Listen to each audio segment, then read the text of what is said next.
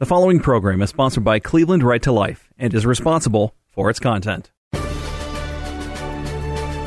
Welcome to From the Median, a daily report from the front line of the pro life movement, discussing two worldviews that are driving our culture in opposite directions. From the Median asks, Which side of the road are you on? What direction do you want our culture to go? Tune in as we plan the route that takes us back to the culture of life. And now, your host, Molly Smith. Good evening and welcome to From the Median, where we are concerned with the middle ground, not just to understand both sides of an argument, but also to awaken the consciences of those who are neutral or indifferent to this, the greatest civil rights movement of all times, the pro life movement. Listeners, as always, wonderful to have you with us. Thank you so much for joining. And I have got another wonderful guest joining us, brand new guest. And I love it when I get new guests because it's always very exciting for the listeners and for myself. I get to know a new person. And uh, I'm going to actually start off this interview by reading you something that is on the Amazon's website. And it's, it's the description of a book. After we finish reading the, the description of the book, I'll tell you about the book and we will be talking to the author. So wonderful opportunities right now for you all to really dig into some things about marriages, marriages in the Bible. Have you ever wondered how God sees your marriage and what he would say about it? If you read the Bible carefully, you will discover how God describes a variety of marriages. There is a reason he shares these marriages in detail, including some marriages that are good, some that are dysfunctional, and some that are spiritual. Uh, that are actually quite spiteful, in fact. Marriages in the Bible, the sixth offering from Gary H. Lovejoy, PhD, reveals God's perspective on biblical marriages so readers may discover the essential ingredients for happy, fulfilling, lasting unions as God intends us and how to identify ways to shipwreck them. Gary is going to join us right now. Dr. Lovejoy is with us. So wonderful to have you with us, Dr. Lovejoy. Thank you for joining us. Thank you so much for inviting me onto your show, Molly your book, which people can buy, and I will put this up on our website. Again, just go to Marriages in the Bible or put in Gary H. Lovejoy, PhD, and the, the book will pop up and you'll be able to purchase it there. And I know once we finish listening to our discussion today, Dr. Lovejoy, we're going to really, I think people are really going to find that this is going to be a very useful book to have. It's interesting. You have got a background in psychology. You, uh, you earned your degree in psychology from California State University. You've got an MA from the California State University and an MRE degree from Fuller Theological Seminary. You've also got a PhD from United States International University. You were in private practice in professional counseling for over 40 years. Wow. Awesome. Specializing in marriage counseling and the treatment of anxiety disorders and depression. And now you've written this book. Tell us a little bit about why did you decide that this was a book you're going to write? Well, as uh, having all that experience in uh, marriage counseling, uh, as you might guess, I'm very interested in reading anything that has to do with marriage, and uh, so I've read many, many marriage books, and um, and many of them are good. I mean, they have uh, good principles, and they're they uh, identify principles and sub and substantiate them by various biblical passages. But one of the things I noticed is that none of them ever examine in any kind of detail uh, the actual marriages in the Bible. And uh, and so I decided to go back and take a look at uh, the actual marriages in the Bible, and I examined. And of course, I don't cover every marriage because uh, that would that would be a 500 page book. But but uh, but I take 17 marriages, and um, uh, but I asked myself the question: Why did God provide so much detail about these marriages? And, uh, and God is not random. He, everything he does is with purpose. So I began to study these um, marriages and I began to discover that in each of them, he is teaching us something about marriage. Uh, either something, uh, you know, what works in marriage or what doesn't work in marriage. Um, and so, and, and so he's, he details marriages that are good marriages, bad marriages, sometimes downright awful marriages. Yeah. Uh, but in each of them, he is teaching us about marriage. In fact, you might think of it as like a all these marriage descriptions as a kind of uh, jigsaw puzzle, where you take each of these pieces and put them together. And at the end of the book, uh, assemble them together, and it forms a beautiful picture of the blueprint of a happy, lasting marriage. And um, And so God is teaching us about marriage. I mean, when Jesus, oftentimes they're referring to comments that Jesus made in the New Testament. Jesus pre- predominantly addressed the issue of permanence of marriage mm-hmm. and divorce, uh, that the issue that was at stake then. However, um, in the marriages, he describes in much more detail all the different aspects as, as God sees them. And so I wanted to, to uh, write a book that was about marriage and how to have a lasting, happy relationship, and that that and that the principles by which that is takes place is are those whom God uh, directly uh, identified, mm-hmm. and so it becomes something of, of God's own revelation about marriage. After all, he is the author of marriage. Exactly. And, and, and all there, just right there in the Bible for us to unpack. And you've done it for us. You say that, that marriage is a complex union. You know, so many of us go into marriage, you know, sort of a little bit uh, glassy eyed and all, you know, oh my goodness, this is that we were, you know, this is wonderful. Everything's over now. We've, we found our mate and that's going to be wonderful and all the rest of it. But you mm-hmm. say this is, that this is a complex union. What do you mean by this? Well, I think marriage, when we look at it carefully, uh, is, a, is, is indeed very complex because it involves the, the meshing of two family histories, uh, cross pollination of two sets of interpersonal communication habits, two sets of expectations of what one uh, is hoping to happen in marriage, and two sets of conflict resolution skills, um, two sets of families of origin. So these often uh, conflict with each other, and we think that um, that once we have left, sometimes people have lived in very conflictual families, and they view marriage as an escape from the, the past, an escape from uh, the, the, families that they came from. But what they often do is um, bring their families with them mm-hmm. in terms of their uh, the habits and uh, expectations that they learned at home, and uh, these then tend to clash in marriage. And oftentimes, when a when a couple comes in to see me, I will ask them a little bit about what are their expectations at the beginning. What what do they expect to see, and then uh, talk a little bit about their families and, and families of origin, what the, how they resolve conflict in their families of origin, and how they uh, communicate with each other, how they uh, expressed affection, um, how they had what kind of interpersonal communication they had, and so forth. And once you get, take a look at that, you see the clashing styles. You begin to realize just how complex uh, the marital union really is that most people don't realize, and that that's one reason why marriage is one of the greatest opportunities for growth because uh, because sometimes people are so threatened by these differences that they try to subdue them and uh, try to, be, in a sense, become clones of one another so they can eliminate their differences. But when they do that, then they eliminate the interest value of the relationship because in terms of um, our relationship with another, uh, we don't want to, in the long run, for example, my wife, I, I don't want her to be a clone of me. I already know me.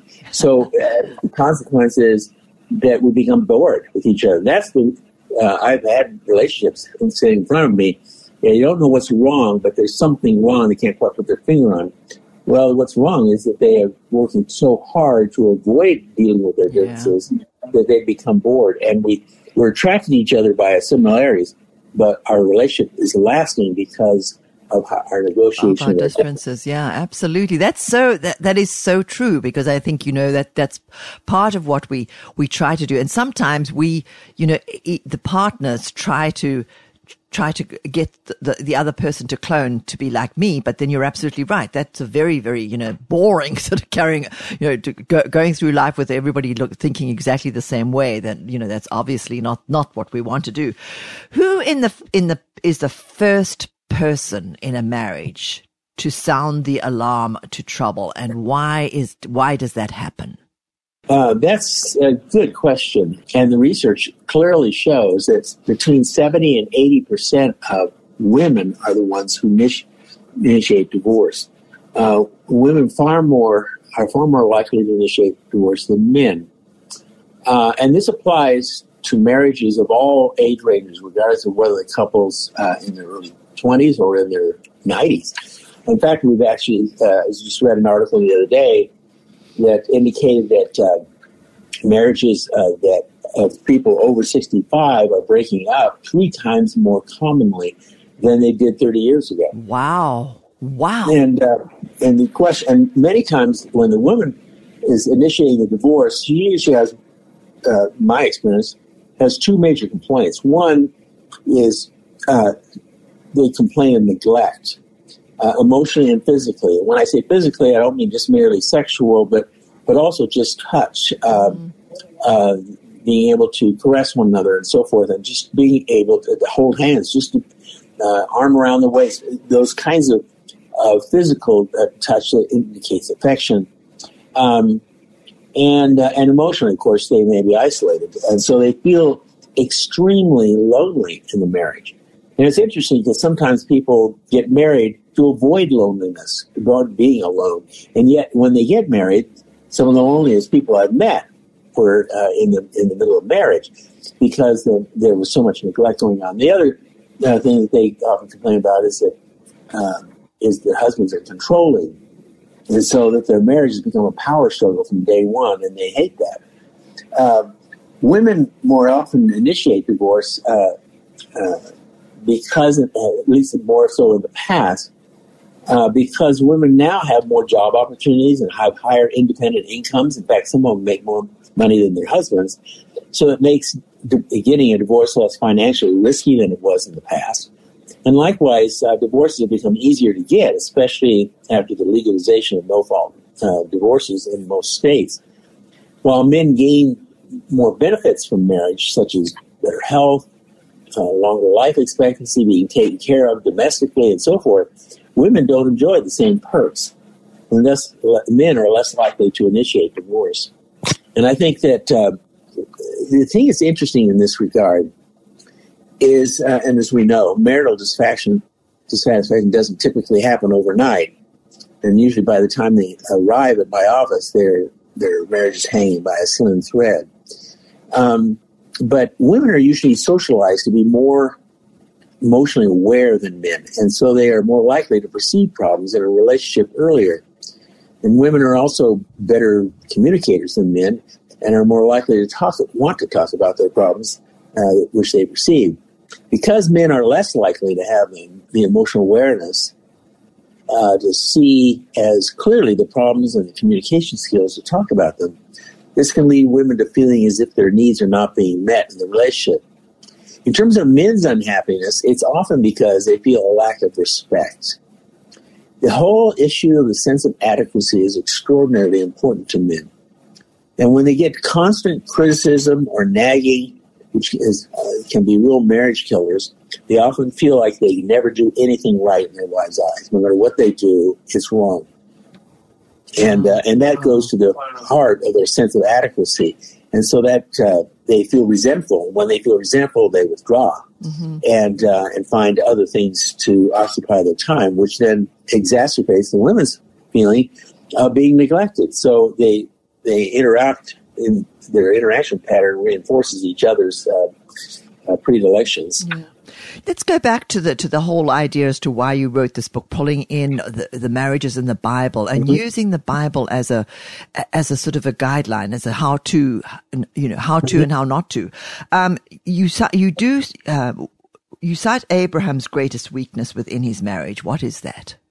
Right. Uh, Abraham was a, an interesting, complex figure. Um, he was a bold man when it came to his faith in God. I mean, when God tells him to take his family and his stock and and, uh, and head south to the land of Canaan, he didn't know what he was going to run into. He didn't know it was going to be hostile people or whatever, or whether he could make a living. But because God directed him to uh, go to the land of Canaan, he he went. Uh, so in that sense, he was a real risk taker. But when it came to domestic things, he was just the opposite. Uh, and he did. He failed to protect his wife, not once but twice. He uh, he shoved his wife out there and said, "She's my sister," because he feared that for his life, uh, with uh, first with the Pharaoh and then uh, with uh, Abimelech. And um, and I've often said, you know, if your if your husband uh, you're walking down the street and you see a dicey looking person coming towards you, and your husband shoves you in front of him. Here, here take her. She's my sister. Uh, don't harm me. I don't think you'd be too impressed no, no with, with his protectiveness.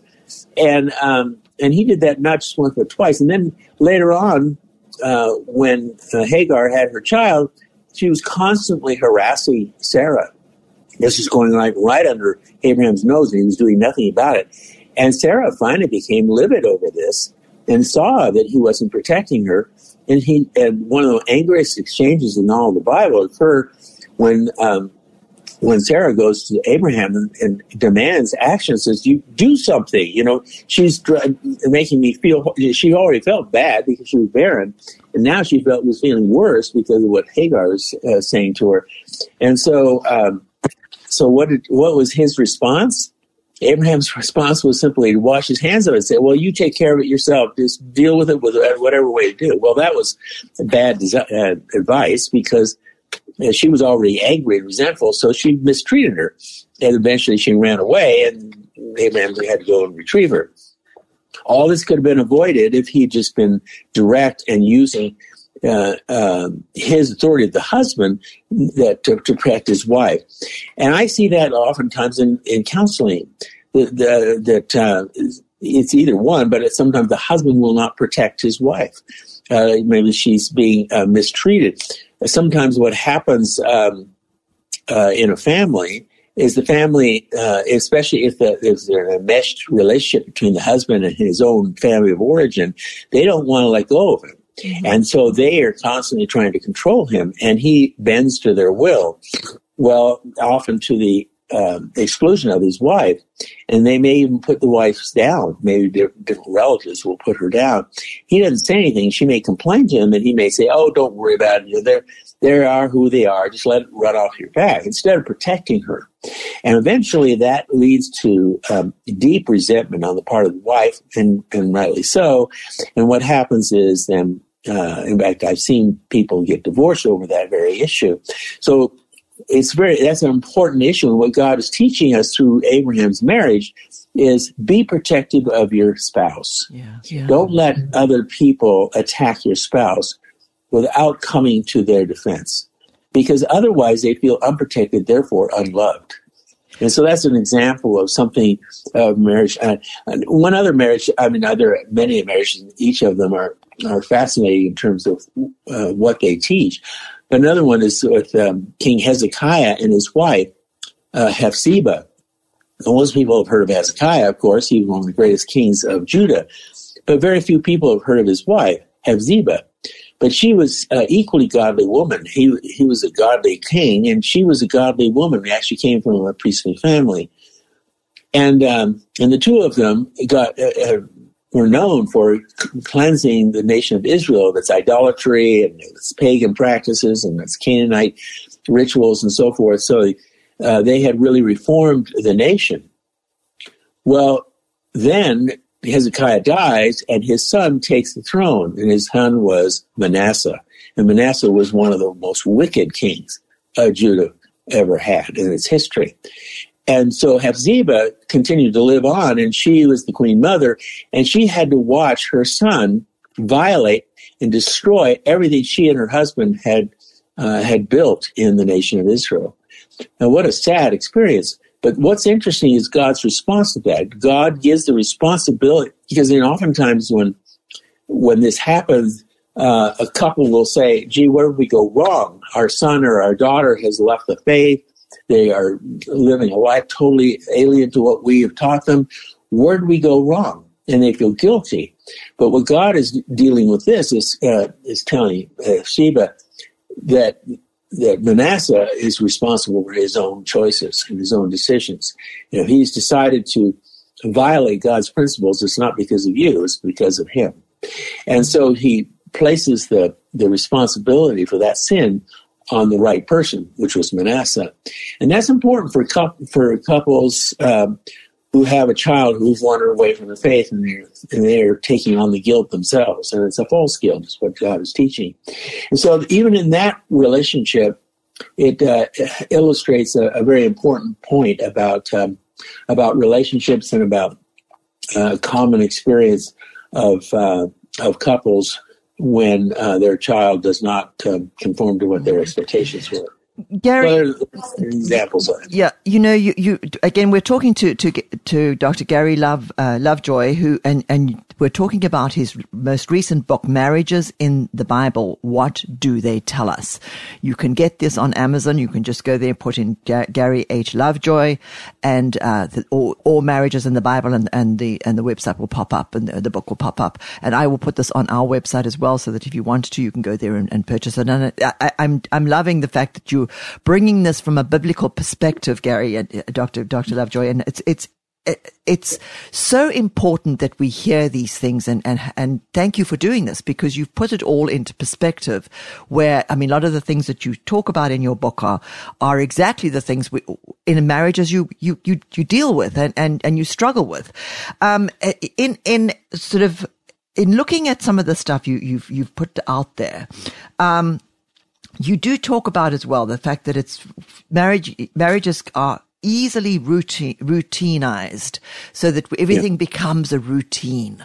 Um, what do you mean by this that's a very good question. Uh, a lot of times, um, marriages become merely habitual, a daily routine we go through day after day. It dulls uh, the fissures that are developing. You know, there's a lack of excitement in the relationship. It's it's kind of like the death of a marriage by a thousand cuts, um, because there and and from sometimes uh, from the dysfunctional patterns um, occur in a very routinized way. Other words, they repeat them over and over and over. They, in fact, most couples, if you ask them, uh, what are uh, maybe describing some uh, incident that was very distressing to them. And I, and I will ask them, has this ever happened before? And they roll their eyes and say, this happens all the time. yeah. And, and, in fact, oftentimes they, they engage in what they call, what I call self-summarizing syndrome, where they're constantly summarizing, well, if you did this, well, no, you haven't heard me. What I'm really saying is, yeah. and they just repeat it over and over yeah. and over again. And so there's a lot of uh, routinization or uh, becomes routine. And so it either because they are trying to to cover their differences and they're they're becoming clones of one another, or it's because um, they've buried themselves in the routines of family. And I, in fact, oftentimes what you'll find is that that uh, a couple will remain together for maybe uh, 20 years. And during those years, they are raising their children and they're pouring all their energies into their yep. children and very little energy into each other. And so when their children leave home, they look at each other and they say, Who are you? I don't know. I, I mean, they're strangers because they've never really invested in their relationship with each other. And they realize they have very little uh, left in their relationship. And they're, so you'll see in the divorce statistics uh, a, a, sudden bump yeah. uh, about the age of 45, which is the age where, uh, or in the 40s or, or um, 50s, where the child, children, children allow start leaving, Yeah, they start leaving home, and then you see all these things that we were we were so busy, and and it's a very normal thing, I would say. You you probably you, everybody does it because you do you tend to to to focus a lot on your kids because they demand it. You know, I think it's right. a, it's, it's an absolute demand, but it's it, I, I love the fact that you're pointing these things out out uh, so that we can we can address them as we're going through our lives together because while yes you have to spend all this time together to and should be together to and focusing on your children that the reason we always used to say to our kids when they were growing up, it's like, the reason why you're here is because the mom and dad love each other. So give us some space here. Move, move. Excellent. yeah, yes. Exactly. So, you know, I, I, I see all this thing and I, the book is absolutely excellent. Marriages in the Bible. What do they tell us? And again, the, the, the author is Dr. Uh, Gary H. Lovejoy. You can get that on, on Amazon. Just go there and, and order. Last question. We've got about a minute and a half finished before we have to go to the end. What advice? Can you give me advice in, in a minute and a half? What advice do you give well, us? I think I'll address the, the issue that we were just talking about in terms of, of being uh, getting out of the routines. I think uh, often uh, uh, in counseling, I've dealt with uh, people, and I've said in the sense of saying, uh, "Do something different." Mm-hmm. You know, I said, "What do you?" When they say, "What do you mean?" Well, ask yourself, "What do I? How do I usually react in this situation?" And whatever way, whatever answer comes back to you, do something different. Oh, uh, and uh, I, I, did that with a couple who came in who had, were involved in a pattern of very dysfunctional pattern of arguing every day. They had been doing it for five years. I don't know how they survived that long, but uh, they had been doing it five years. They were exhausted and they were on the brink of divorce. And um, and the wife was the one that came in uh, initially and and uh, shared her troubles. And so I said, uh, "Do you know how he responds when he comes home?" Oh yeah, I know exactly how I was going to respond. And then I said, do, you? Does he know how you're going to respond?" And she smiled uh, slyly and she said, "Well, yeah, he knows how I'm going to respond because I don't take it take what he says lying down. I'm a fighter." And so then they engage in this, these battles. I said, "Well, here's what I want you to do." I want you to do something a little different than that. Uh, fill your uh, getting uh, go by the store and pick up a squirt gun and fill it with water and put it in your purse. the next the next time the next time he comes in the house and he's just uh, rants and raves and he didn't he hated his job and he took it out on her and so forth. The next time he does that, instead of yelling back and having an argument with him, pull out your gun and give him a squirt, and then run out of the room and then run out of the room giggling. And, and he said, "Do you think that'll be different?" Oh boy, would that be different? Yes. so, and so he, uh, so she went home, and two weeks later she came back, and she was radiant. Oh, and so uh, eventually, uh, eventually he uh, joined us, and we had a very oh, um, wonderful. that is such a fun way to to to to, yeah. address well, what, Absolutely. Yeah. yeah. What happened in that was she we, went back. She said it was amazing. She says I swear to him, but I had to look and see how he's responding, and he was standing there with a look on his face, what was all that about? And but it ended the argument. That's and then exactly she, right. it happens. Yeah. Yeah. The yeah. third time that happened, she pulled her pistol out, and aimed it toward her, aimed it toward him, and he was looking down the barrel of his squirt gun. Exactly. And they had an old fashioned squirt gun uh, fight and running through the house and laughing like crazy. And they fell down on the living room floor laughing their heads off. And then they looked at each other and said, "You know, this is the first time we've laughed exactly. in five years." Dr. A wonderful, yeah. wonderful book, wonderful. And folks, please go get it and have some fun with it and, and, and learn something. I, am so thrilled that you came on the program. Thank you very, very much for doing that, Gary thank Lovejoy. You. Yeah, thank you so much, Gary. Okay, take care and God bless you lots and keep writing books. We love to. Thank you so much. All right, take care. Bye bye. God bless you. Bye bye. Bye bye. Don't go anywhere. I will be back with you right after this very short break with another world class, inspiring guest.